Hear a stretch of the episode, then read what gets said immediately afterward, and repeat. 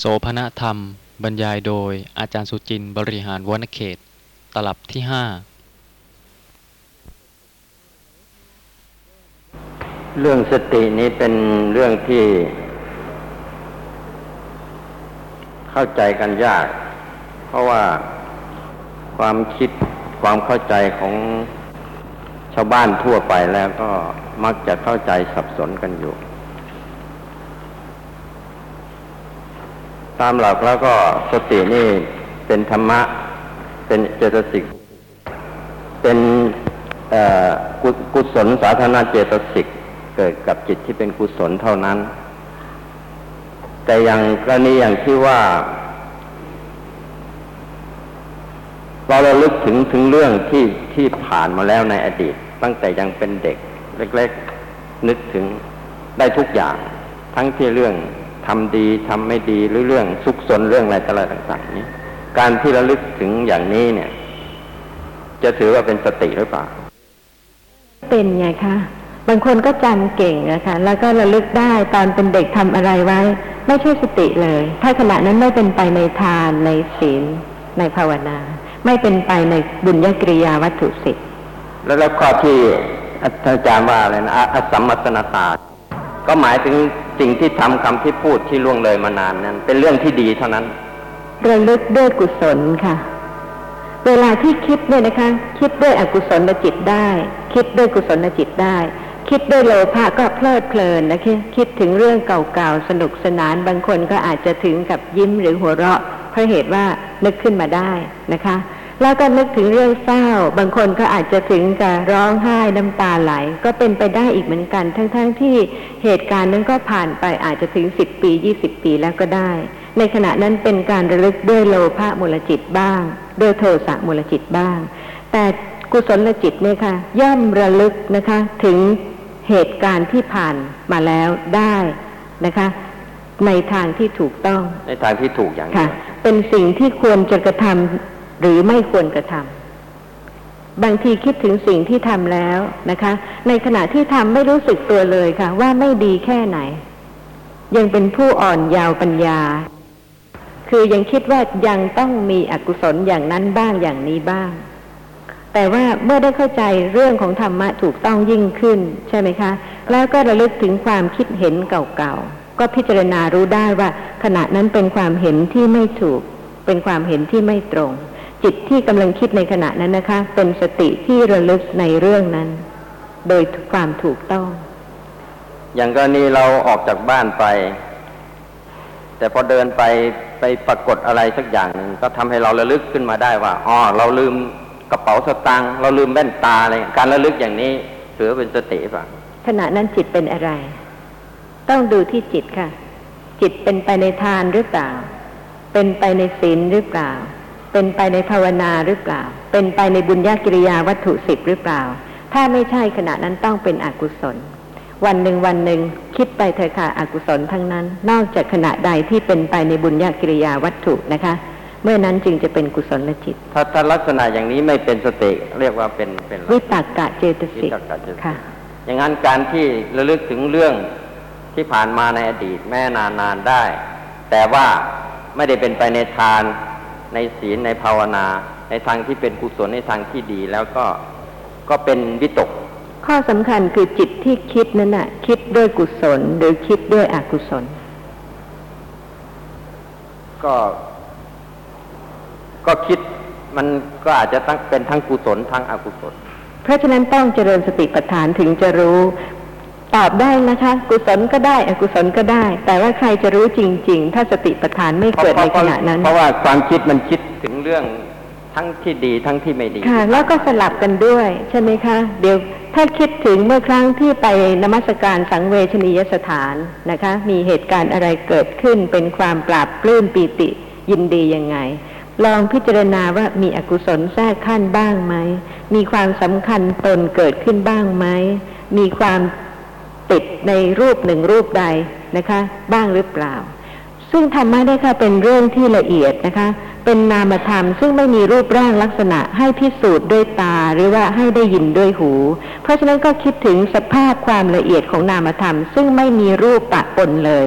สักประเภทเดียว แล้วก็เกิดขึ้นอย่างสั้นมาก เพียงชั่วขณะสั้นที่สุดนะคะ รูปรูปหนึ่งซึ่งดับไปเร็วมากเนี่ยก็ยัง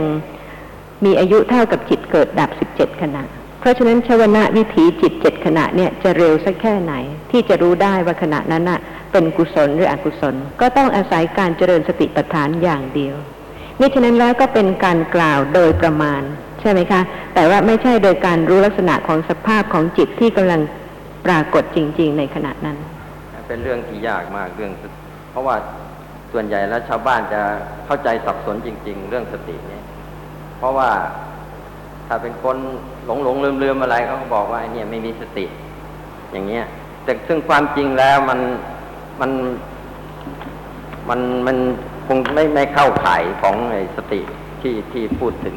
ด้วยเหตุนี้นะคะในความเข้าใจในพุทธศาสนาในยุคนี้สมัยนี้จึงกล่าวได้ว่าสับสนค่ะครับถ้าไม่ศึกษาโดยละเอียดจริงเอ่อขอความกรุณาคุณโยมอาจารย์อธิบายเพิ่มให้ชัด เพื่อจะได้เห็นความต่างของกุศลจิตและอกุศลจิตเพิ่มขึ้นนะเพราะว่าอากุศลจิตก็มีวิตกาเจตสิก กุศลจิตก็มีวิตกาเจตสิกด้วยทีนี้สำหรับกุศลจิตนั้นมีสติเพิ่มขึ้นมาอีกตัวหนึ่ง แต่อกุศลนั้นไม่มีสติ นี้เวลาที่เราลึกถึงเหตุการณ์ที่ผ่านมานานแล้วระลึกแล้วบางก็เป็นทั้งกุศลและเป็นอกุศลทีนี้เวลาปฏิบัติจริง ๆ เนี่ย จะสังเกตเทียบเคียงยังไง จึงจะเห็นได้ว่าขณะนั้นเป็นสติหรือว่าเป็นแค่วิตกะเจตสิกเท่านั้นคุณโยมเจ้าค่ะเจริญพรๆสำหรับวิตากะเจตสิกนะคะ ก็เป็นองค์หนึ่งในมรรคมีองค์แปดด้วย และสติก็เป็นองค์หนึ่งในมรรคมีองค์แปดด้วยสำหรับวิตากะเจตสิกเนี่ยค่ะ เป็นปกินกะเจตสิกคือเกิดกับจิตได้นะคะ เกือบทุกดวง แต่ไม่ใช่สัพพจิตตสาธารณะเจตสิกเพราะเหตุว่าถ้าเป็นสัพพจิตตสาธารณะเจตสิกแล้วต้องเกิดกับจิตทุกดวง แต่ว่าเมื่อวิตกะเจตสิกเป็นอัญญสมานาเจตสิกประเภทปกินกะเจตสิกนะคะ ย่อมเกิดได้ทั้งที่เป็นอกุศลจิต และกุศลจิต วิบากจิต กิริยาจิต นั่นคือวิตกะเจตสิกและเวลาที่อกุศลจิต เช่นโลภะมูลจิตเกิดนะคะ ก็ต้องมีสัพพจิตตสาธารณะเจตสิก แล้วก็ต้องมีวิตากะเจตสิก ซึ่งเป็นปกินกะเจตสิก แต่เพิ่มอกุศลเจตสิก คือต้องมีโลภะเจตสิกรวมอยู่ด้วยมิฉะนั้นจิตนั้นก็ไม่เป็นโลภะมูลจิต ฉันใด ทางฝ่ายกุศลแทนที่จะมีโลภะเจตสิก ก็เป็นสติเจตสิก และโสภณะเจตสิกอื่น ๆ เจ้าค่ะที่เป็นปัจจัยทำให้กุศลจิตเกิดขึ้นขณะหนึ่ง ไม่ใช่ว่าจะขาดวิปักกะเจตสิกทั้งฝ่ายอากุศลจิต คือโลภะมูลจิต และโทสะมูลจิต แต่ว่าทางฝ่ายโสภณะจิตนั้น มีวิตากกะเจตสิกแต่ไม่มีโลภะแต่มีศรัทธามีสติ แล้วก็มีโสภณะสาธารณะเจตสิกอื่นๆเจ้าค่ะลักษณะของวิตากกะเจตสิกเป็นสภาพที่ตรึกหรือจดในอารมณ์ ตามระดับขั้นของจิตที่เกิด แต่ละขณะ เช่นเวลาที่เกิดทางปัญจทวารวิถี ยังไม่รู้ว่าสิ่งที่เห็นเป็นอะไรเพราะเหตุว่าจิตใดก็ตามที่ชื่อว่าจักขุทวารวิถี หมายความว่า จิตซึ่งเป็นวิถีนั้นทั้งหมดนะคะ มีรูปารมณ์ซึ่งยังไม่ดับเป็นอารมณ์ จึงชื่อว่าจักขุทวารวิถี เพราะความหมายของจักขุทวารวิถีคือ วิถีจิตที่เกิดขึ้นโดยอาศัยจักขุเป็นทวารเป็นทางที่จะเกิดขึ้นเห็นสิ่งที่กำลังปรากฏทางตา นั่นเป็นจักขุทวารวิถี ซึ่งทวิปัญจวิญญาณทั้งหมดสิบดวงนะคะ ไม่มีวิตากะเจตสิกเกิดร่วมด้วย เพราะฉะนั้นในขณะที่จักขุวิญญาณจิตเกิดขึ้นทำทัศนกิจ ไม่มีวิตากะเจตสิก แต่ทันทีที่จักขุวิญญาณจิตดับสัมปติชนะจิตเกิด มีวิตากกะเจตสิกขณะนั้นวิตากะเจตสิกเนี่ยค่ะไม่ได้คิดเป็นเรื่องเป็นราวเป็นรูปร่างสันฐานอะไรเลยนะคะ เพียงแต่เป็นสภาพที่จดในอารมณ์ที่รับต่อจากจักขุวิญญาณ เพราะฉะนั้นนี่ก็เป็นลักษณะและเป็นกิจของเจตสิกตามระดับขั้น ซึ่งถ้าเป็นทางปัญจทวารนนะคะ ไม่มีการตรึกนึกถึงเรื่องใดเลย แต่ถ้าเป็นทางมโนทวารวิถีเนี่ยค่ะเวลาเกิดนึกคิดขึ้นนะคะ ด้วยโลภะมูลจิต ลักษณะของวิตกก็คือเป็นสภาพที่ตรึกหรือจดในเรื่องที่คิด อาจารย์คำที่กล่าวว่า ไม่ไม่จำเป็นต้องอาจารย์กล่าวนะครับ มีการกล่าวกันว่า สติจะต้องเกิดในกุศลจิตเท่านั้นคำกล่าวนี้ถูกต้องหรือว่า ประมาณอย่างนั้นก็แค่ไปหน่อยนะคะเพราะเหตุว่าสติเป็นโสภณะเจตสิกหมายความว่าเกิดกับโสภณะจิต ซึ่งเป็นกุศลก็ได้วิบากก็ได้กิริยาก็ได้ แต่อกุศลจิตไม่ได้ ไม่ได้ค่ะ แล้วอย่างที่ว่ามิจฉาสติ อาจารย์ช่วยอธิบายหน่อยมิจฉาสติหมายความถึงโลภะมูลจิตค่ะ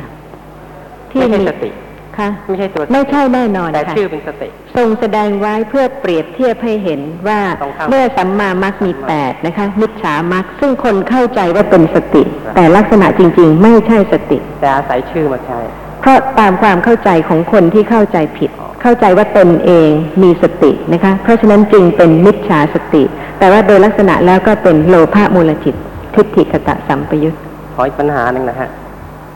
พระอรหันต์ ทั้งหลายแล้วก็ทุกท่านเลยนะพระอรหันต์ทั้งหลาย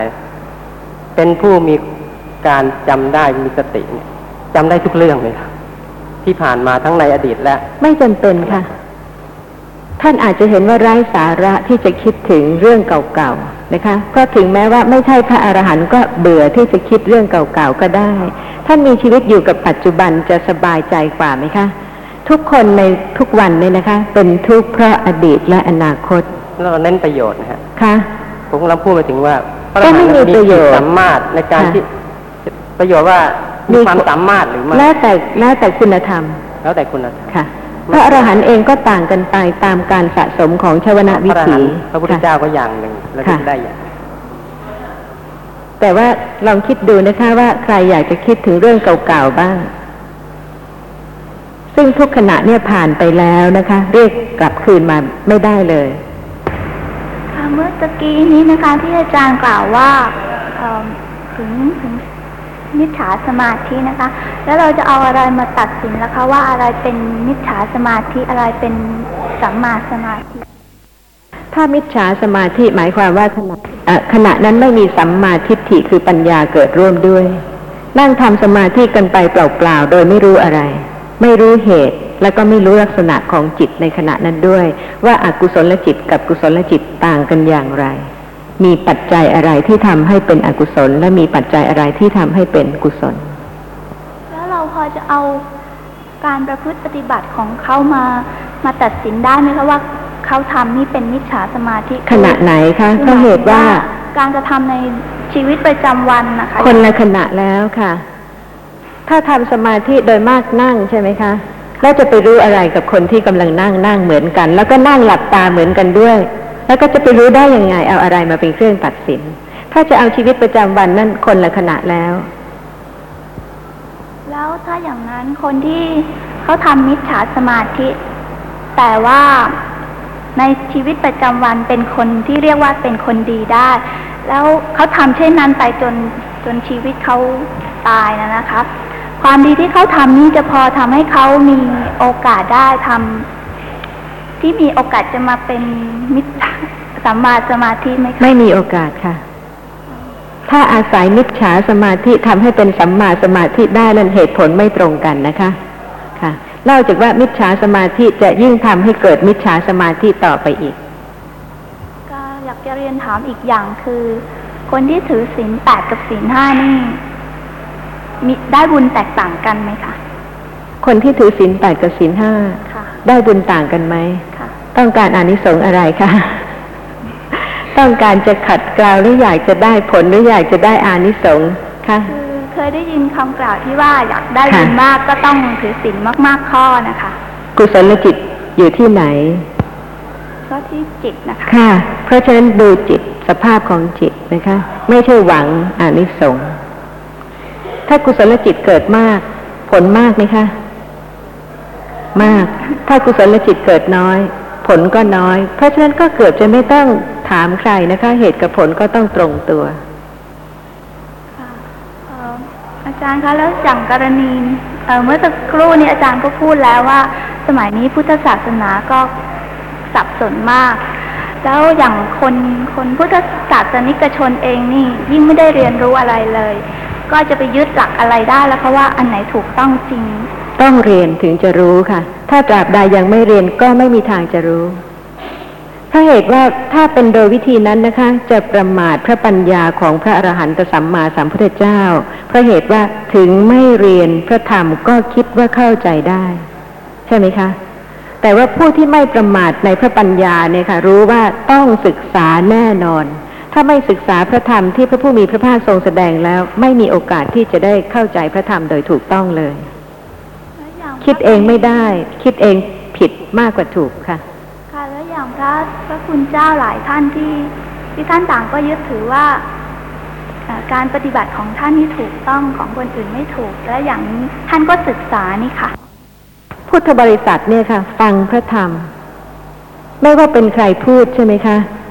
ไม่ว่าจะเป็นภิกษุหรืออุบาสกหรืออุบาสิกากล่าวธรรมะ พุทธบริษัทย่อมฟังพระธรรมไม่ใช่ฟังบุคคล เมื่อฟังพระธรรมก็พิจารณาว่าพระธรรมที่ได้ยินได้ฟังเนี่ยค่ะทำให้เกิดปัญญาความเข้าใจในสภาพลักษณะของธรรมะที่กำลังปรากฏเนี่ยถูกต้องขึ้นไหมหรือว่าไม่ได้ทำให้เกิดความเข้าใจอะไรเลย ถ้าไม่ทำให้เกิดความเข้าใจ ไม่ใช่พระธรรมของพระอรหันตสัมมาสัมพุทธเจ้า พระพระผู้มีพระภาคทรงตรัสรู้ลักษณะของสภาพธรรมะตามความเป็นจริงนะคะ แล้วก็มีพระมหากรุณาทรงแสดงพระธรรม เพื่อที่จะให้บุคคลที่ได้ฟังเนี่ยค่ะพิจารณาแล้วก็เกิดปัญญา คือความเข้าใจถูกในลักษณะของสภาพธรรมะตามความเป็นจริง ทีนี้จะขอถามที่อาจารย์บรรยายเมื่อตอนต้นนเรื่องศรัทธานะคะ คืออยากจะทราบว่าถ้าสมมุติว่ามีสองคน อยู่บ้านใกล้กัน แล้วก็อยู่ใกล้วัดวัดหนึ่ง ก็ทำไปทำบุญตักบาตรที่วัดนั้นเป็นประจำทุกวันไม่เคยขาด ต่อมาพระวัดนั้นเกิดสไตล์เจ้าอาวาสก็เลย คนหนึ่งก็เลยบอกว่า อืหมดศรัทธาแล้วล่ะ ไปทำบุญวัดอื่นดีกว่า คนหนึ่งก็บอกว่าก็หมดเหมือนก็ไม่ค่อยศรัทธาเหมือนกัน แต่ว่าไม่มีเวลาจะไปวัดอื่นก็เลยไปทำที่วัดนั้นเดิม แล้วทีนี้กรณีทั้งสองนี้ ถ้าหากว่าใครเออก็อยากจะเรียนถามอาจารย์ว่าใครมีศรัทธามากกว่ากันคะซึ่งจะเป็นผู้ที่สัตบุรุษจะพึงแสดงธรรมให้ก่อนกันนะคะ โดยมากเนี่ยนะคะ ไม่เข้าใจเรื่องของกุศลจิตจริง ๆนะคะ คิดว่ากุศลนั้นคือการทำบุญ ใช่ไหมคะ แล้วก็มีการเลือกบุคคล นะคะ แต่ถ้าจะคิดถึงในยุคต่อๆไป หลังจากนี้ไปอีกนะคะ ซึ่งยุคนี้พระพุทธศาสนาก็ผ่านพ้นมาถึง 2,500 กว่าปีแล้ว พระอรหันต์อย่างท่านพระสารีบุตร ท่านพระมหาโมคคัลลานะ ท่านพระมหากัสสปะ ท่านพระอนุรุทธะนะคะ ที่จะเดินบินทบาทให้พวกเราได้มีโอกาสใส่บาตรเนี่ยค่ะ เป็นสิ่งที่เป็นไปไม่ได้ แต่ว่า ผู้ที่มีศรัทธาออกบวชนะคะ เพื่อที่จะประพฤติปฏิบัติตามพระธรรมวินัยยังมีอยู่ สืบทอดมาจากพระอรหันต์ทั้งหลายนะคะนอกจากพระอรหันตสัมมาสัมพุทธเจ้า แล้วก็สืบทอดมาจากท่านพระอานนท์ท่านพระมหากัสสปะท่านพระอนุรุทธะนะคะ เพราะฉะนั้นเรื่องของกุศลจิตของเราไม่ควรที่จะเศร้าหมองค่ะ ด้วยการที่คิดว่าต้องการที่จะ ใส่บาตรหรือทำบุญกับผู้ที่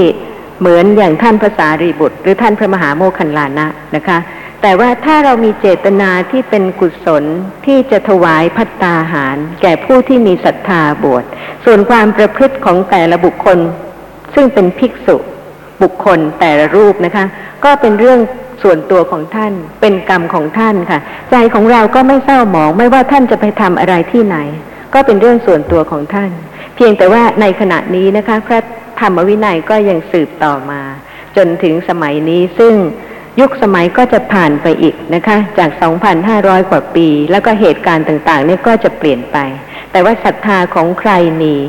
ที่จะถวายพระตาหาร ต่อผู้ที่มีศรัทธาจะบวชส่วนความประพฤติส่วนตัวของภิกษุแต่ละบุคคลนั้นก็เป็นเรื่องของบุคคลนั้น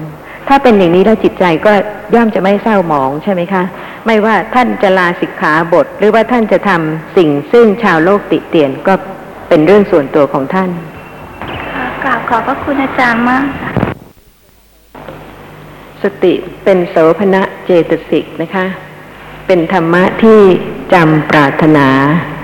ในที่ทั้งปวงเพราะเหตุว่า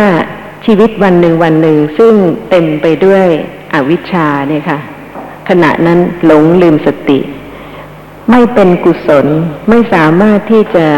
พิจารณาสภาพธรรมะในชีวิตประจำวันได้ตามความเป็นจริง จนกว่าสติจะเกิดเมื่อใดนะคะ มีการระลึกได้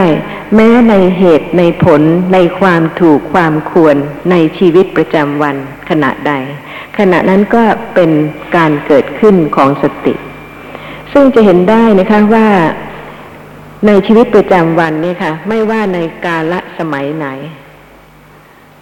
กุศลธรรมเกิดขึ้น เพราะสติมีการระลึกได้ มิฉะนั้นแล้ววันหนึ่งวันหนึ่งนี่ค่ะ ทุกคนก็เต็มไปด้วยโลภะบ้าง โทสะบ้าง โมหะบ้าง เพราะฉะนั้นแม้แต่การที่จะฟังพระธรรมนะคะ ข้อเล็กข้อน้อยหรือว่าข้อความสั้นๆ หรือเป็นเรื่องที่ท่านผู้ฟังอาจจะคิดว่า คงจะไม่มีความสำคัญเท่าข้อความอื่นนะคะ แต่ถ้าในขณะนั้นสติเกิดระลึกได้ พิจารณาข้อความนั้นจริง ๆ จะได้ประโยชน์จากพระธรรมข้อนั้น ตามขั้นของความเข้าใจ เพราะฉะนั้นการศึกษาพระธรรมซึ่งเป็นเรื่องที่ละเอียดอ่อนนะคะ เป็นเรื่องที่สุขุมลึกซึ้งเนี่ยค่ะ แม้เพียงการฟังก็ยังจะต้องประกอบด้วยสติ หรือฟังด้วยสติพิจารณาจริง ๆนะคะ จึงจะได้ประโยชน์ และกุศลทั้งหลายก็จะเจริญขึ้นตามลำดับขั้นสำหรับลักษณะของสติ อาการต่างๆของสติ ตามที่กล่าวไว้ในมิลินทปัญหา สัตตมวัค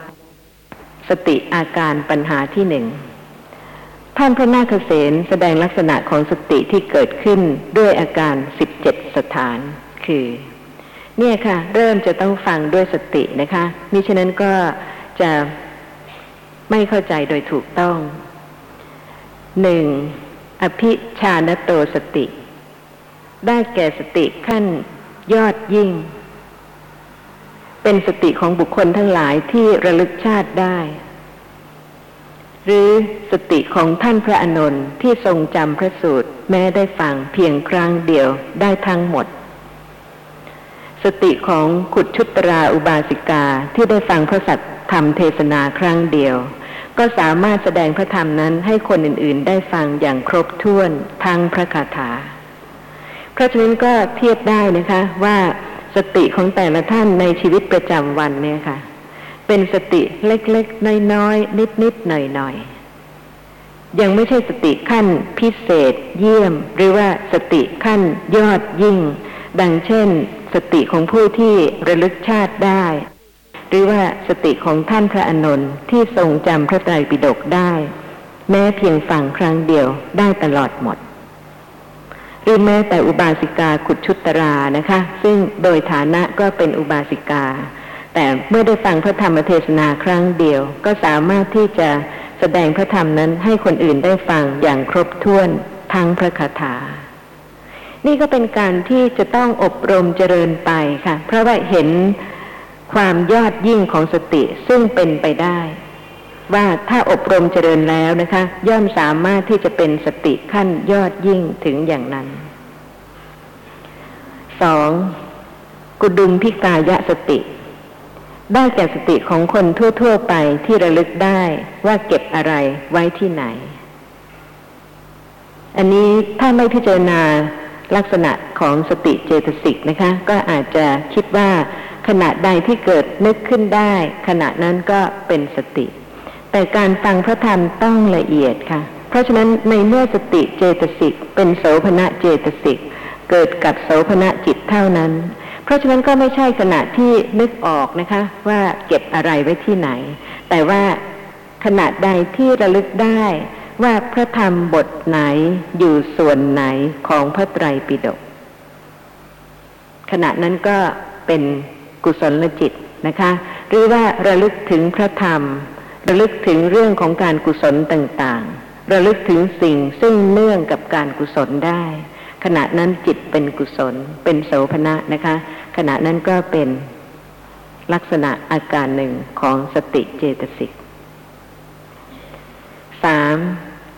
โอลาริกะ วิญญาณโตสติ ได้แก่สติของพระโสดาบัน ซึ่งแม้จะหลงลืมไป ก็ไม่ต้องเดือดร้อนกังวลใจอีกต่อไป เพราะเหตุว่าท่านเป็นผู้ที่ได้รู้แจ้งอริยสัจธรรมนะคะ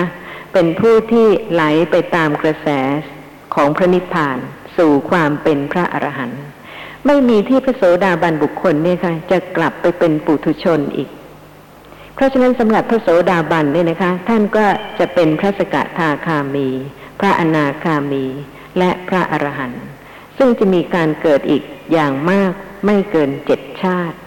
เพราะฉะนั้นสำหรับโอลาริกะวิญญาณโตสติเนี่ยนะคะ ก็ได้แก่สติของพระโสดาบันซึ่ง แม้ว่าจะหลงลืมไป ก็ไม่ต้องเดือดร้อนกังวลใจอีกต่อไปสี่หิตะวิญญาณโตสติ ได้แก่ผู้ที่เคยเป็นสุขแต่ก่อน แล้วก็ระลึกถึงความสุขแต่ก่อนๆ ต้องไม่ลืมว่าสติเป็นโสภณะเจตสิก เพราะฉะนั้นระลึกถึงความสุขก่อนๆเนี่ยค่ะระลึกด้วยจิตอะไร ถ้าระลึกด้วยความสุขนะคะที่เคยผ่านความสุขนั้นๆมา อย่างยอดเยี่ยม แล้วก็เกิดปีติยินดี ขณะนั้นก็เป็นโลภะมูลจิตหรือว่าในขณะนี้ไม่ได้ประสบกับสุข อย่างนั้นอีกแล้วก็เกิดความโทมนัสนะคะ ว่าเคยสุขและนบัดนี้ก็ไม่ได้เป็นสุขอย่างนั้นอีกแล้ว ในขณะที่ระลึกอย่างนั้นก็เป็นโทสะมูลจิต ขณะนั้นก็ไม่ใช่กุศลนะคะ แต่ถ้าสติระลึกได้ว่า แม้สุขอย่างนั้นก็จะไม่กลับมาอีกเพราะเหตุว่าสภาพธรรมะทั้งหลายเนี่ยค่ะ เป็นอนัตตา มีเหตุปัจจัยเกิดขึ้นเพียงชั่วขณะเดียวนะคะ แล้วดับไป แล้วสภาพธรรมะนั้นจะไม่กลับมาอีกเลย เพราะฉะนั้นทุกๆวันทุกๆขณะที่ทุกคนกำลังเห็นกำลังได้ยินเนี่ยนะคะ ให้ทราบว่าเพียงชั่วขณะเดียวจริง ๆ เรื่องราวต่างๆที่เกิดจากการเห็นการได้ยินเนี่ยค่ะ ดับพร้อมจิต ถ้าจิตไม่เกิดนึกเรื่องนั้นขึ้นมาอีกนะคะ ก็จะไม่มีเรื่องนั้นในความคิดนึกเลย เพราะฉะนั้น ไม่ว่าเรื่องนั้นจะทำให้เกิดสุขเกิดทุกข์อย่างไรนะคะ เรื่องนั้นก็ปรากฏเพียงชั่วขณะที่จิตคิด และเรื่องนั้นก็ดับหมดเมื่อจิตดับ เท่านั้นเองค่ะ นี่คือชีวิตของแต่ละบุคคล เรื่องราวของแต่ละชีวิตของแต่ละบุคคลในวันหนึ่งวันหนึ่ง เพราะฉะนั้นถ้ารู้ความจริงอย่างนี้นะคะ ไม่ว่าจะคิดถึงอดีตที่ผ่านมา ก็รู้ว่าเป็นเรื่องของสภาพธรรมะที่เกิดขึ้นเพราะเหตุปัจจัย แล้วก็จะไม่กลับมาอีก ความเบาใจความสบายใจก็มีนะคะ ไม่ต้องผูกพันเยื่อใยกับสิ่งที่ผ่านไปแล้ว ขณะนั้นก็เป็นหิตะวิญญาณโตสติ ซึ่งการคิดนึกในชีวิตประจำวันเนี่ยค่ะ มีมากนะคะ แล้วก็ถ้าสติไม่เกิดก็ปล่อยให้เป็นโลภะบ้าง โทสะบ้างกับความคิดนึกนั้นๆ แต่ถ้าสติเกิดระลึกได้ถึงความไม่มีสาระ เพียงชั่วขณะจิตเดียวที่คิดแล้วเรื่องนั้นก็ดับพร้อมจิต เพราะฉะนั้นก็จะทำให้ไม่เยื่อใยนะคะ พร้อมกันนั้นก็จะเกื้อกูลแก่สติปัฏฐานด้วย อาการที่ห้า อหิตะวิญญาณโตสติ ได้แก่สติของผู้ที่เคยตกทุกข์ได้ยากมาก่อน แล้วก็ระลึกถึงความทุกข์ยากต่างๆ นี่ก็โดยนัยะเดียวกันนะคะ ถ้าระลึกแล้วเป็นอกุศล ก็ควรที่จะเกิดสติรู้ว่าขณะนั้นนะคะ เป็นเพียงสภาพธรรมะที่กำลังคิดเรื่องต่างๆ อาการที่หกของสติคือ สภาคะนิมิตโตสติ ได้แก่ในขณะที่เห็นคนที่คล้ายมารดาบิดาญาติพี่น้องที่สิ้นชีวิต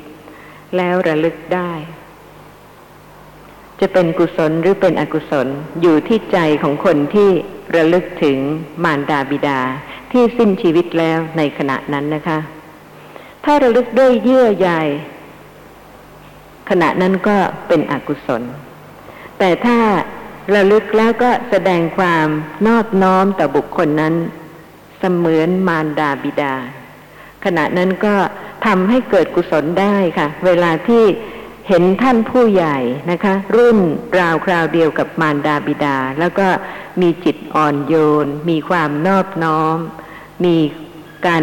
คิดใคร่ที่จะทำประโยชน์แก่ท่าน แม้ด้วยกายและวาจา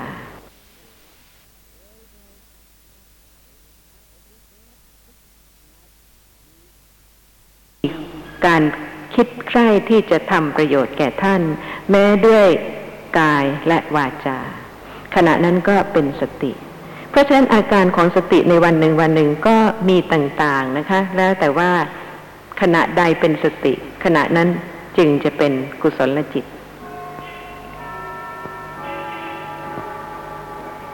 ถึงแม้ว่าจะไม่ใช่มารดาบิดานะคะ อาจจะเป็นญาติสนิทมิตรสหายหรือผู้มีพระคุณก็ได้ ไม่ว่าจะเห็นใครเนี่ยค่ะ ระลึกถึงในทางที่จะให้เป็นกุศลย่อมดีกว่า ระลึกถึงในทางที่จะให้เกิดอกุศลลจิต ถ้าบางทีอาจจะมีการกระทำของบุคคลหนึ่งบุคคลใด ซึ่งไม่เป็นที่พอใจนะคะ แต่ดูแล้วก็หน้าคล้ายๆ ญาติพี่น้องหรือผู้มีพระคุณ ก็อาจจะอภัยให้ได้นะคะ เพราะ เหมือนเหมือนกับเป็นญาติ อย่างนั้นก็ได้ค่ะ คือเรื่องของการคิดนึกที่จะเกิดขึ้น ไม่มีใครสามารถที่จะบังคับบัญชาได้จริง ๆ นะคะเพราะเหตุว่าความคิดย่อมวิจิตแต่ละขณะ บางขณะสติเกิดคิดดีนะคะ ขณะใดที่สติไม่เกิดก็คิดตรงกันข้าม ขึ้นอยู่กับว่าสติจะระลึกได้มากน้อยแค่ไหน อาการของสติประการที่เจ็ดคือ วิสภาคะนิมิตตสติ ระลึกถึง รูป เสียง กลิ่นรสที่มีลักษณะต่างๆกัน ของพืชผักผลไม้ต่างๆ จะเป็นกุศลได้ไหมคะ ทุกคนนี้ค่ะ ต้องบริโภคอยู่ตลอดเวลานะคะ แล้วก็ก่อนที่จะบริโภคก็มีการปรุงอาหาร มีพืชผักผลไม้ต่างๆ นานาชนิด ระลึกยังไงถึงจะเป็นกุศล แม้ว่าเป็นผักชนิดเดียวกันนะคะรสอาจจะต่างกัน ความใหม่ ความเก่า ความเปลี่ยนแปลง ความไม่เที่ยง แม้ของพืชผักผลไม้ อาศัยปัจจัยปรุงแต่งค่ะ ถ้าไม่มีปัจจัยก็ไม่มีผลไม้หรือผัก หรือพืชพันธุ์ที่สด รูปร่างสีสันวันณะที่เปลี่ยนไป ก็ทำให้สติเกิดระลึกได้ถึงเหตุปัจจัยนั้น ๆ ที่ทำให้สภาพของพืชผักผลไม้นั้นต่างกัน แม้ว่าจะเป็นผลไม้ชนิดเดียวกันรสหวานไม่เท่ากัน เพราะเหตุว่าปัจจัยต่างกัน เพราะฉะนั้นวันหนึ่งวันหนึ่งนะคะ สติจะเกิดได้ ถ้า ได้รู้อาการของสติว่า แม้แต่การที่จะเห็นสิ่งต่างๆ เช่น พืชผักผลไม้อาหาร ก็เป็นธรรมะทั้งหมด สามารถที่จะเข้าใจถึงปัจจัยที่ทำให้สภาพของพืชผักผลไม้ต่างๆนั้น มีรสมีกลิ่นมีสีต่างๆกันได้ เวลาถวายทานนะคะ พิจารณาอย่างนี้หรือเปล่าคะ ของเสียๆไม่ดีไม่งามก็คัดออกทิ้งไป เนี่ยค่ะ ก็เป็นการที่ว่าแม้ในขณะนั้นนะคะ สติก็ยังเกิดพิจารณาได้ตลอดในเรื่องของธรรมะ แต่ถ้าไม่พิจารณาก็ขณะนั้นก็เป็นแต่เพียงกุศลชั่วขณะที่คัดสิ่งที่เป็นทายธรรมที่ไม่ดีออก อาการของสติประการที่แปดคือ กถาพิญญาณโตสติ ได้แก่สติที่เกิดเมื่อคนอื่นกล่าวเตือนจึงระลึกได้ เช่นในขณะที่ฟังพระธรรมนะคะ วันหนึ่งวันหนึ่งก็หลงลืมสติไป แต่ว่าขณะใดที่ได้ฟังพระธรรมในเรื่องของสติ ในเรื่องของโสภณธรรม ขณะนั้นก็มีการระลึกได้ ก็เป็นกถาพิญญาณโตสติ สติเมื่อคนอื่นกล่าวเตือนจึงระลึกได้ เพราะฉะนั้นท่านที่เป็นกัลยาณมิตรนะคะ ถ้ามิตรสหายของท่านกำลังเป็นอกุศล ขณะนั้นก็เป็นโอกาสดีนะคะ ที่จะกล่าวธรรมะเพราะเหตุว่า ถ้าท่านเตือนเองเนี่ยค่ะ ย่อมจะไม่ได้ผลเท่ากับการแสดงธรรมะ ที่พระผู้มีพระภาคได้ทรงแสดงแล้ว แต่ว่าก็ต้องขึ้นอยู่กับกาลเทศะนะคะ แล้วก็เหตุการณ์ในขณะนั้น แต่ให้ทราบว่าคำพูดของบางท่านเนี่ยค่ะสะกิดใจจริง ๆนะคะ บางทีฟังแล้วระลึกได้ทันที แต่ถ้าในขณะนั้นคนนั้นไม่กล่าววาจาอย่างนั้นนะคะ บุคคลนั้นก็ยังคงมีอกุศลต่อไปอีกนานทีเดียว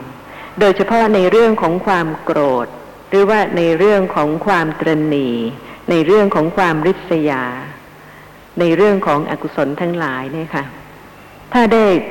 มีธรรมะที่ระลึกได้ในขณะนั้นนะคะ แล้วก็กล่าวขึ้นย่อมเป็นประโยชน์ต่อผู้ที่กำลังมีอกุศลจิต อาการของสติอาการที่เก้าคือ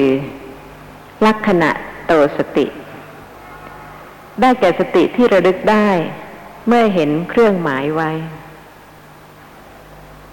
แสดงว่าความจำนี่นะคะ ไม่มั่นคง ถ้าไม่ประกอบด้วยปัญญาอย่างยอดยิ่ง เช่นปัญญาของท่านพระอานนท์เพราะฉะนั้นในสมัยนี้เนี่ยค่ะ ต้องจำแล้วก็จดนะคะ แล้วก็อาจจะมีเครื่องหมายต่างๆ สำคัญมาก เครื่องหมายสองอัน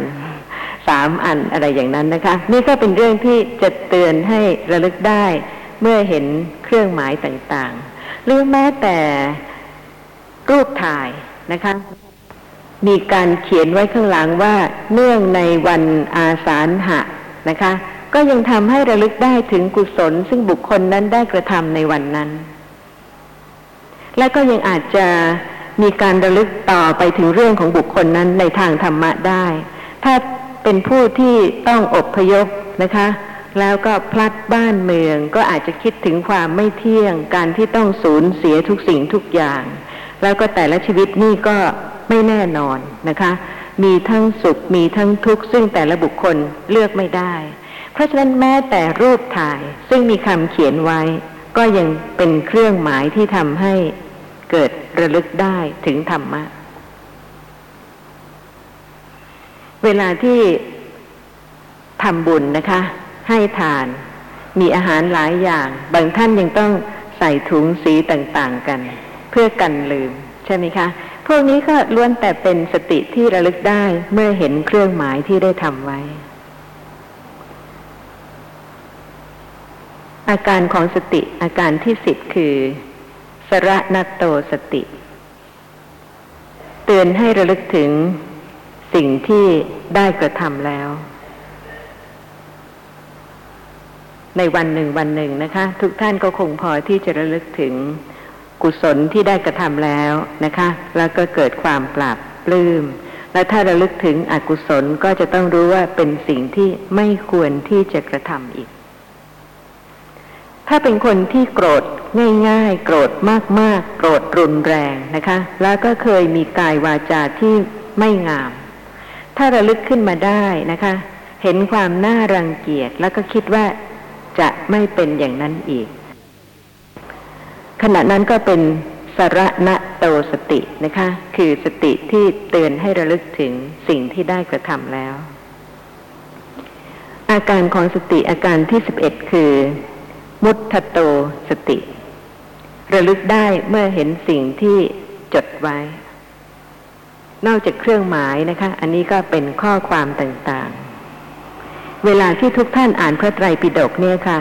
ก็คงจะมีสมุดกันคนละเล่มนะคะ ซึ่งเก็บข้อความที่ต้องการที่จะระลึกถึงบ่อยๆ ให้ทราบว่าข้อความนั้นอยู่ที่ไหนในพระไตรปิฎก อาการของสติอาการที่สิบสองคือคณะนาโตสติ สติที่ระลึกได้เมื่อนับ ด้วยเหตุนี้นะคะ จึงมีองค์ธรรมตั้งแต่หนึ่งสองสามสี่ห้ามิฉะนั้นก็หลงลืมใช่ไหมคะ ขาดข้อหนึ่งข้อใดไป เช่น เหตุให้เกิดกุศลมีเท่าไหร่ เหตุให้เกิดทิฏฐิมีเท่าไหร่ เหล่านี้เป็นต้นนะคะ ก็เป็นคณะนาโตสติ ระลึกได้เมื่อนับ มัจฉริยะมีเท่าไหร่ ถ้าไม่นับก็คงยากใช่ไหมคะ แต่ว่าถ้านับก็รู้ว่ามัจฉริยะมีห้าความตรณีห้าประการ อาการที่สิบสามของสติคือ ธารณะโตสติ ได้แก่สติที่ทรงจำไว้มาก ระลึกได้มาก อันนี้ก็แล้วแต่ความสามารถของแต่ละท่านนะคะ บางท่านก็มีความจำดี มีสติดี มั่นคง เป็นเหตุทำให้ระลึกได้มาก อาการของสติอาการที่สิบสี่คือ ภาวนาโตสติ สติในการเจริญภาวนาในการอบรม สภาพธรรมะที่เป็นกุศลนะคะ อาการของสติประการที่ห้าคือโปฏฐกะ นิพันธนะโตสติ สติที่ระลึกถึงภาระผูกพันที่จะต้องกระทำเป็นกุศลหรือเป็นอกุศลคะถ้าไม่เป็นไปในเรื่องของกุศลก็ต้องเป็นไปในเรื่องของโลภะในชีวิตประจำวัน มีอะไรที่จะต้องทำในวันนี้บ้างนะคะ ในขณะนั้นก็เป็นวิตกกะเจตสิก แต่ถ้าระลึกถึงภาระผูกพันที่จะต้องกระทำในเรื่องของกุศล เช่นการที่จะไม่เอาเปรียบผู้อื่นนะคะ มีข้อผูกพันสิ่งใดที่จะต้องทำต่บุคคลนั้นก็ระลึกได้แล้วกระทำขณะนั้นก็เป็นกุศล มีข้อผูกพันว่าจะทำอะไรบ้างที่เป็นกุศลนึกออกไหมคะ บางท่านอาจจะประวรณาไว้ นั่นคือข้อผูกพันในเรื่องของกุศลนะคะ แต่ลืมค่ะ เพราะฉะนั้นขณะนั้นก็ไม่ใช่สติที่ระลึกได้ อาการของสติอาการที่สิบหกคือ อุปนิกเขปณะโตสติ เห็นทรัพย์ก็ระลึกได้ ทุกคนเห็นทรัพย์ แต่ว่าระลึกเป็นกุศลหรือเป็นอกุศล ต้องแล้วแต่สติในขณะนั้นนะคะ ถ้าระลึกเป็นไปในกุศลในขณะที่เห็นทรัพย์ก็เป็นไปเพื่อประโยชน์สุข แก่บุคคลอื่น ได้แก่ทานการให้การสละวัตถุเพื่อประโยชน์สุขของบุคคลอื่น บางคนตั้งใจที่จะบริจาคเงินในการกุศลนะคะ แต่ลืมค่ะ พอเห็นจึงได้ระลึกได้ นี่ก็เป็นเหตุหนึ่งนะคะ ซึ่งเป็นอาการหนึ่งของสติ อาการของสติอาการที่สิบเจ็ดคือ อนุภูตโตสติ ระลึกถึงรูปที่เคยเห็น ระลึกถึงเสียงถึงกลิ่นถึงรสถึงโผฏฐัพพะที่เคยเห็น ระลึกถึงสภาพธรรมะ ที่ปรากฏนะคะ แล้วก็ระลึกถึงสภาพธรรมะที่เคยปรากฏตามความเป็นจริง เช่น ถ้าวิปัสสนาญาณะได้ประจักษ์แจ้งลักษณะของนามธรรมใด รูปธรรมใด ขณะนั้นก็ระลึกถึงลักษณะของสภาพนามธรรมนั้น รูปธรรมนั้น ในขณะนั้นนะคะก็เป็นอนุภูตโตสติ มีข้อสงสัยอะไรบ้างไหมคะ ในเรื่อง สติ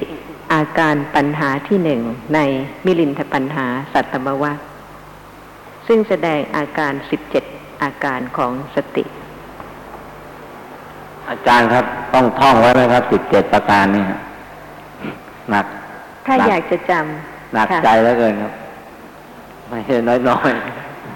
ก็เป็นเรื่องของแล้วแต่แต่ละบุคคลนะคะ บางท่านอาจจะมีฉันทะในการท่อง ท่านก็ท่องค่ะ บางท่านท่องเก่งมาก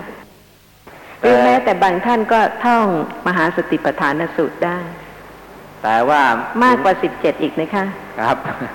แต่ถึงแม้ว่าจะไม่ท่องนะฮะ ก็ ก็เป็นสิ่งที่เคยผ่านในชีวิตประจำวันหลายอย่าง อย่างผมเคย ทำกับตัวเองเนี่ย ถ้าหลงลืมสติบ่อยๆหลายๆวันเนี่ย ผมก็เขียนไว้ในกระดาษเลยว่าระลึกรู้น้ำรูปทางตาหูจมูกลิ้นกายใจ แล้วผมก็แปะไว้ที่ตรงพวงมาลัยรถเนี่ยข้างๆ ถ้าผมมานั่งที่รถทีไรแล้วมันก็ได้เตือนเหมือนกัน คือว่าวันนี้เราหลงลืมสติยังไงไงพอเข้ามาขับรถก็ หรือไม่ก็แปะไว้ตรงที่โต๊ะทำงานเนี่ย ถ้าได้นั่ง แต่ถ้าแปะไว้บ่อยๆ นานๆ มันชินครับ ไม่ได้จด ถือว่าจดไว้ก็ไม่มีประโยชน์ก็เป็นการดีนะคะ ที่ได้รู้จักตัวของตัวเองตามความเป็นจริง ประโยชน์ของพระธรรมวินัยเนี่ยค่ะคือทำให้รู้จักตัวเองตามความเป็นจริง รู้จักสภาพธรรมะที่เกิดขึ้นกับท่านตรงตามความเป็นจริงว่าไม่มีตัวตน แต่ว่าเป็นสภาพธรรมะต่างๆ ลักษณะของจิตต่างๆ ลักษณะของเจตสิกต่างๆ ลักษณะของรูปต่างๆ ที่เกิดประชุมรวมกัน แล้วก็ยึดถือว่าเป็นตัวตน เมื่อใดสติเกิดนะคะ เมื่อนั้นก็จะพิจารณารู้ลักษณะของสภาพธรรมนั้นตามความเป็นจริง เรื่องของสติเป็นเรื่องที่จำปรารถนาในที่ทั้งปวงจริง ๆและแม้ในขณะที่ฟังพระธรรมนี่เองนะคะ ขึ้นอยู่กับการพิจารณาธรรมะของแต่ละบุคคลที่ได้สะสมมา อย่างท่านพระติงคียะเถระในโสรสะมานวกะปัญหานิคมนิเทศ ท่านได้เล่าให้พราหมภาวรี ผู้เป็นลุงของท่านฟังว่า เพียงได้ฟังพระผู้มีพระภาคตรัสให้ท่านพระวักกลิละศรัทธา ท่านก็เกิดปีติโสมนัส เพียงเท่านี้เองค่ะ พระผู้มีพระภาคตรัสกับปิงคียะพรามว่า พระองค์ตรัสให้ ท่านพระวักกลิละศรัทธาขณะนี้ท่านผู้ฟังก็ได้ยินอย่างนี้ใช่ไหมคะ แต่ว่าท่านปิงคียะพรามในขณะนั้นนะคะ เกิดปีติโสมนัสเพราะรู้ว่า ถ้าสติปัฏฐานไม่เกิด ถ้าปัญญาไม่เกิดนะคะ ละศรัทธาไม่ได้ ละศรัทธาในที่นี้ก็จะต้องเข้าใจด้วยนะคะว่าละศรัทธาที่เป็นตัวตนที่เป็นเราที่ยึดถือศรัทธานั้นว่าเป็นเรา คือการฟังพระธรรมเนี่ยค่ะ ต้องฟังให้ละเอียดจริง ๆ ว่าบุคคลไหนนะคะ ตรัสกับใคร แล้วก็ผู้ฟังเป็นใคร แล้วก็แม้ว่าจะไม่ได้กล่าวพยัญชนะโดยครบถ้วน แต่ความหมายก็ครบถ้วนในข้อความที่ตรัสเพราะเหตุว่าศรัทธาเป็นโสภณธรรมสำหรับผู้ที่เป็นปุถุชนนะคะ ก็ยึดถือศรัทธานั้นว่าเป็นเรา เวลาที่ศรัทธาเกิดเนี่ยค่ะ ก็ผ่องใสเลื่อมใสนะคะ แต่ว่าในขณะนั้นไม่ได้รู้ลักษณะของศรัทธาว่าเป็นเพียงสภาพธรรมะอย่างหนึ่ง เป็นศรัทธาเจตสิกซึ่งเกิดขึ้นเพราะเหตุปัจจัยแล้วก็ดับไป และศรัทธาที่ว่าผ่องใสเลื่อมใสเนี่ยค่ะ ก็ยังเล็กน้อยมากเมื่อเปรียบเทียบกับศรัทธาของผู้ที่เป็นพระอริยะบุคคล แล้วก็เปรียบเทียบได้เป็นขั้นๆนะคะ จนกระทั่งถึงศรัทธาของผู้ที่เป็นพระอริยะบุคคลขั้นสูงขึ้น เป็นพระสกทาคามีบุคคล เป็นพระอนาคามีบุคคล เป็นพระอรหันต์เพราะฉะนั้นถ้าใครให้ละศรัทธา ก็ต้องเข้าใจนะคะว่าให้ละศรัทธาที่ยึดถือว่าเป็นเรา ซึ่งจะละได้ก็ด้วยสติเกิดขึ้นระลึกลักษณะของศรัทธาที่กำลังปรากฏในขณะนั้น เพราะฉะนั้นถ้าในขณะนี้นะคะศรัทธาเกิด ปัญญาจะต้องเกิดพร้อมสติที่ระลึกลักษณะของศรัทธา แล้วจึงจะรู้ว่าไม่ใช่เรามิฉะนั้นแล้วไม่มีหนทางเลยค่ะ พระผู้มีพระภาคจะตรัสกับท่านพระวักกลิและก็ปิงคียะพรามได้ฟังเกิดปีติโสมนัส แต่สำหรับตัวท่านเองนะคะ ท่านก็ต้องเป็นผู้ตรง ว่าในขณะนี้ศรัทธาเกิดหรือเปล่า ถ้าศรัทธาเกิดนะคะ จะละยังไง ต้องรู้วิธีด้วยใช่ไหมคะเพราะเหตุว่าถ้าไม่รู้วิธีแม้พระผู้มีพระภาคตรัสให้ละศรัทธาก็ละไม่ได้ นี่ก็เป็นเรื่องที่แสดงให้เห็นว่าสติจำปรารถนาในที่ทางปวง โดยเฉพาะในเรื่องของการฟังธรรมะ ซึ่งเรื่องของธรรมะนี่นะคะ เป็นเรื่องชีวิตประจำวัน ตั้งแต่ในครั้งอดีตตลอดเรื่อยมาจนกระทั่งถึงปัจจุบัน ตลอดไปจนกระทั่งถึงอนาคต ขอกล่าวถึงข้อความในขุทกะนิกายจุลนิเทศ ปารายณวัค อชิตะมานวกะปัญหานิเทศ ซึ่งเป็นชีวิตประจำวันที่แสดงให้เห็นขณะที่มีสตินะคะ กับขณะที่หลงลืมสติของบุคคล แม้ในครั้งที่พระผู้มีพระภาคยังไม่ปรินิพาน ครั้งนั้นเมื่อพราหมณ์ภาวรีเรียนจบมนของพราหมณ์แล้ว ปรารถนาความเป็นผู้ไม่มีกังวล จึงได้ออกจากพระนครโกศลอันรื่นรมไปสู่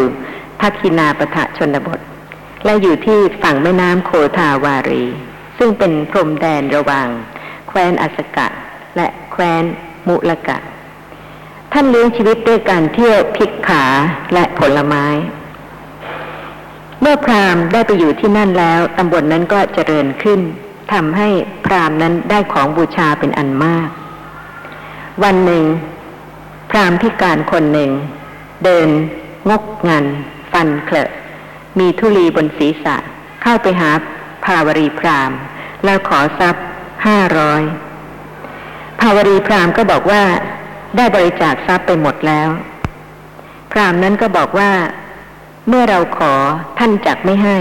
ในวันที่เจ็ดศีรษะของท่านจงแตกเจ็ดเสียง สติเกิดไหมคะ ถ้าได้ยินอย่างนี้ นี่ค่ะเป็นชีวิตประจำวันนะคะ แม้ในครั้งที่พระผู้มีพระภาคยังไม่ปรินิพพานน่ากลัวหรือไม่น่ากลัว ถ้าสติเกิดจะกลัวไหมคะ ถ้าสติไม่เกิดนะคะ ไม่รู้เหตุไม่รู้ผล ไม่ได้พิจารณาเหตุและผลเนี่ยค่ะ ก็ย่อมตกใจกลัวเพราะเหตุว่าในสมัยโน้นนะคะ เป็นสมัยที่ใช้อิทธิฤทธิ์ซึ่ง ต่างกาละต่างสมัย ในสมัยนี้ก็เป็นอิทธิฤทธิ์คนละอย่างใช่ไหมคะ อาจจะใช้อาวุธยิงไกลไปทำลายล้างไกลๆได้ คนละเหตุการณ์ แต่ว่าผู้ที่ขาดสตินะคะ ก็มีความหวั่นเกรงภัย แทนที่จะคิดว่า ถ้าคนนั้นมีฤทธิ์สามารถที่จะทำให้ศีรษะคนอื่นแตกเจ็ดเสียงได้ ไม่น่าจะต้องมาขอเงินคนอื่นเลย ใช่ไหมคะ แต่ว่าเรื่องของความไม่รู้เหตุผลแล้วก็เรื่องของความรักชีวิตรักตัวเนี่ยค่ะ ยังไม่รู้ลักษณะของสภาพธรรมะตามความเป็นจริง ย่อมทำให้ขณะนั้นเกิดความขาดสตินะคะ แล้วก็มีความหวั่นเกรง จนกระทั่งภาวรีพรามสู้ผอม ไม่บริโภคอาหาร เทวดาที่สถิตอยู่ใกล้อาสมของภาวรีพรามเห็นว่าภาวรีพรามหวาดกลัวเป็นทุกข์ก็ใคร่ที่จะช่วยเหลือ แล้วก็ได้เข้าไปหาภาวรีพรามแล้วได้กล่าวว่า พรามผู้มีความต้องการทรัพย์นั้นเป็นคนโกหก ย่อมไม่รู้จักศีรษะ ความรู้จักศีรษะหรือธรรมะอันให้ศีรษะตกไป ย่อมไม่มีแก่พรามนั้น ผู้ที่เข้าใจธรรมะนี่นะคะ ก็สามารถที่จะยกตัวอย่างและชี้แจงให้เห็นได้จริง ๆ ว่า พรามที่ไปบอกคนอื่นว่าศีรษะจะต้องแตกเจ็ดเสียงเนี่ย เป็นผู้ที่ไม่รู้จักศีรษะว่าศีรษะคืออะไรนะคะ แม้แต่ธรรมะที่จะทำให้ศีรษะนั้นตกไป ก็ไม่รู้ เพียงแต่ว่าสามารถที่จะขู่คนอื่น หรือว่าบอกคนอื่นได้ว่า ถ้าไม่ทำอย่างที่ต้องการแล้วเราก็ศีรษะจะแตกเป็นเจ็ดเสียง ขณะนี้ทุกท่านมีศีรษะหรือเปล่าคะแม้แต่เรื่องศีรษะนะคะ ก็เป็นธรรมะที่ลึกซึ้งได้ค่ะ ไม่ใช่เพียงศีรษะที่ทุกคนรู้ว่ามีทุกคนนะคะ ทุกคนมีศีรษะ แต่ก็ยังมีศีรษะที่ทุกคนไม่รู้ว่ามีด้วย เมื่อภาวรีพราหม์ขอให้เทวดาบอกเรื่องศีรษะ และธรรมะอันให้ศีรษะตกไป เทวดานั้นก็บอกให้ภาวรีพราหม์ไปกราบทูลถามพระผู้มีพระภาค ผู้ทรงเป็นพระอรหันตสัมมาสัมพุทธเจ้าที่พระนครสาวัตถีภาวรีพราหมณ์ปิติยินดีมากที่ได้ฟังคำว่าพระสัมมาสัมพุทธเจ้า นี่คือการสะสมที่สะสมมานะคะ ที่จะรู้พระคุณของพระอรหันตสัมมาสัมพุทธเจ้า เพียงได้ยินก็รู้ว่า พระอรหันตสัมมาสัมพุทธเจ้าย่อมทรงรู้แจ้งธรรมะทั้งปวง ท่านภาวรีพราหม์เรียกพรามที่เป็นสิทธิ์ของท่านสิบหกคน คือ อชิตพราหม์ติสสะเมตยพราหม์ปุณกะพราหม์เมตคูพราหม์โทตกะพราหม์อุปสีวะพราหม์นันทพราหม์เหมกะพราหม์โตเทยพราหม์กัสสปะพราหม์ ชตุกันนีพราหม์พัทราวุธพราหม์อุทยพราหม์โปสาลพราหม์โมคราชพราหม์ปิงคียาพราหม์แล้วก็ได้ให้พรามทั้งสิบหกคน ซึ่งต่างก็เป็นเจ้าหมู่เจ้าคณะ มีลูกศิษย์มากมายนะคะ ไปเฝ้ากราบทูลถามปัญหานั้นกับพระผู้มีพระภาค เมื่อพราหมณ์สิบหกท่านเดินทางไปเฝ้าพระผู้มีพระภาคแล้วอชิตพราหมณ์ก็ได้กราบทูลขอให้พระผู้มีพระภาคทรงพยากรณ์ปัญหาของภาวรีพราหมณ์ที่ถามถึงศีรษะ และธรรมะอันทำให้ศีรษะตกไป ซึ่งทุกคนมีนะคะ พระผู้มีพระภาคตรัสว่า ท่านจงรู้เถิดว่าอาวิชชาเป็นศีรษะ วิชชาประกอบกับศรัทธา สติ สมาธิ ฉันทะ และวิริยะ เป็นธรรมะเครื่องยังศีรษะให้ตกไป เพียงเท่านี้นะคะ อาชิตะมานพก็เกิดปีติโสมนัสยิ่งนัก นี่คือผู้ที่ได้มีโอกาสได้ฟังพระธรรมจากพระโอษฐ์เพราะเหตุว่า ท่านสะสมปัญญามานะคะ ที่จะได้เฝ้าแล้วก็ได้ฟังพระธรรมจากพระโอษฐ์ของพระผู้มีพระภาค ท่านกระทำหนังเสือเฉวียงบ่าข้างหนึ่ง แล้วซบศีรษะลงแทบพระยุคลบาททูลว่า ข้าแต่พระองค์ผู้นิรทุกข์ ผู้มีจักสุพรามภาวรีพร้อมด้วยพวกสิทธิ์มีจิตเบิกบานโสมนัสขอถวายบังคมพระยุคลบาทของพระองค์ ระผู้มีพระภาคตรัสว่า ภาวรีพรามพร้อมด้วยพวกสิทธิ์จงเป็นผู้มีสุขดูกระมานพและแม้ท่านก็ขอให้มีความสุข มีชีวิตอยู่ยืนนานเถิด เราให้โอกาสแก่พรามภาวรี แก่ท่านและแก่พรามทั้งหมด ตลอดข้อสงสัยทั้งปวง ท่านทั้งหลายย่อมปรารถนาปัญหาอย่างใดอย่างหนึ่งไว้ในใจ ก็จงถามเถิดประธานอนุญาตให้ถามปัญหาทุกอย่างที่ข้องใจนะคะ เมื่อพระผู้มีพระภาคประทานโอกาสแล้วอาชิตพรามนั่งประนมมือแล้วทูลถามปฐมปัญหากับพระผู้มีพระภาคในบริษัทนั้น ซึ่งปัญหาของแต่ละข้อเนี่ยค่ะ ไม่เหมือนกัน แต่ว่า ปัญหาทุกข้อก็เป็นสภาพธรรมะทั้งนั้น แล้วก็ไม่พ้นจากสติและโสภณธรรมทั้งหลายด้วย ท่านอชิตะทูลถามว่า โลกอันอะไรสิหุ้มห่อไว้ โลกไม่ปรากฏเพราะเหตุอะไรสิ อะไรเล่าเป็นเครื่องฉาบทาโลกนั้น ขอพระองค์จงตรัสบอก อะไรเล่าเป็นภัยใหญ่ของโลกนั้น นี่ก็เป็นชีวิตในขณะนี้เองนะคะ ทุกๆขณะ ท่านที่ได้ฟังพระธรรมแล้วก็พอที่จะทราบคำตอบได้ ใช่ไหมคะว่า อะไรห่อหุ้มโลกไว้ทำให้โลกไม่ปรากฏกำลังเห็นอย่างนี้ค่ะ เป็นโลกใช่ไหม ปรากฏตามความเป็นจริงหรือเปล่า ว่าเป็นนามธรรม ที่เกิดขึ้นนะคะ เห็นสิ่งที่ปรากฏทางตาชั่วขณะเดียวเท่านั้นเอง นี่คือความจริงของโลก ถ้าโลกปรากฏต้องปรากฏอย่างนี้นะคะ แต่ว่าโลกอันอะไรสิหุ้มห่อไว้ โลกไม่ปรากฏเพราะเหตุอะไร ท่านที่คิดว่าท่านอยู่ในโลกมานาน แล้วก็รู้จักโลกนะคะ แต่ว่าเมื่อได้ฟังพระธรรมเนี่ยค่ะ ก็จะเข้าใจ อวิชชาซึ่งเป็นศีรษะว่า ในขณะที่กำลังเห็นนี้นะคะ เป็นการพิสูจน์อวิชชา ว่าเป็นความไม่รู้ลักษณะของสภาพธรรมะที่กำลังปรากฏ ทั้งๆทที่เห็นเนี่ยค่ะ เป็นโลก แต่ก็ไม่ได้รู้จักโลกเพราะเหตุว่า โลกจริง ๆ ไม่ได้ปรากฏ ซึ่งแม้ว่าท่านผู้ฟังนะคะ จะคิดคำตอบยังไงก็จะไม่ละเอียดเท่ากับรับฟังพระธรรมที่พระผู้มีพระภาค ทรงแสดงไว้โดยละเอียดแจ่มแจ้ง แม้แต่คำว่า โลก ซึ่งรวม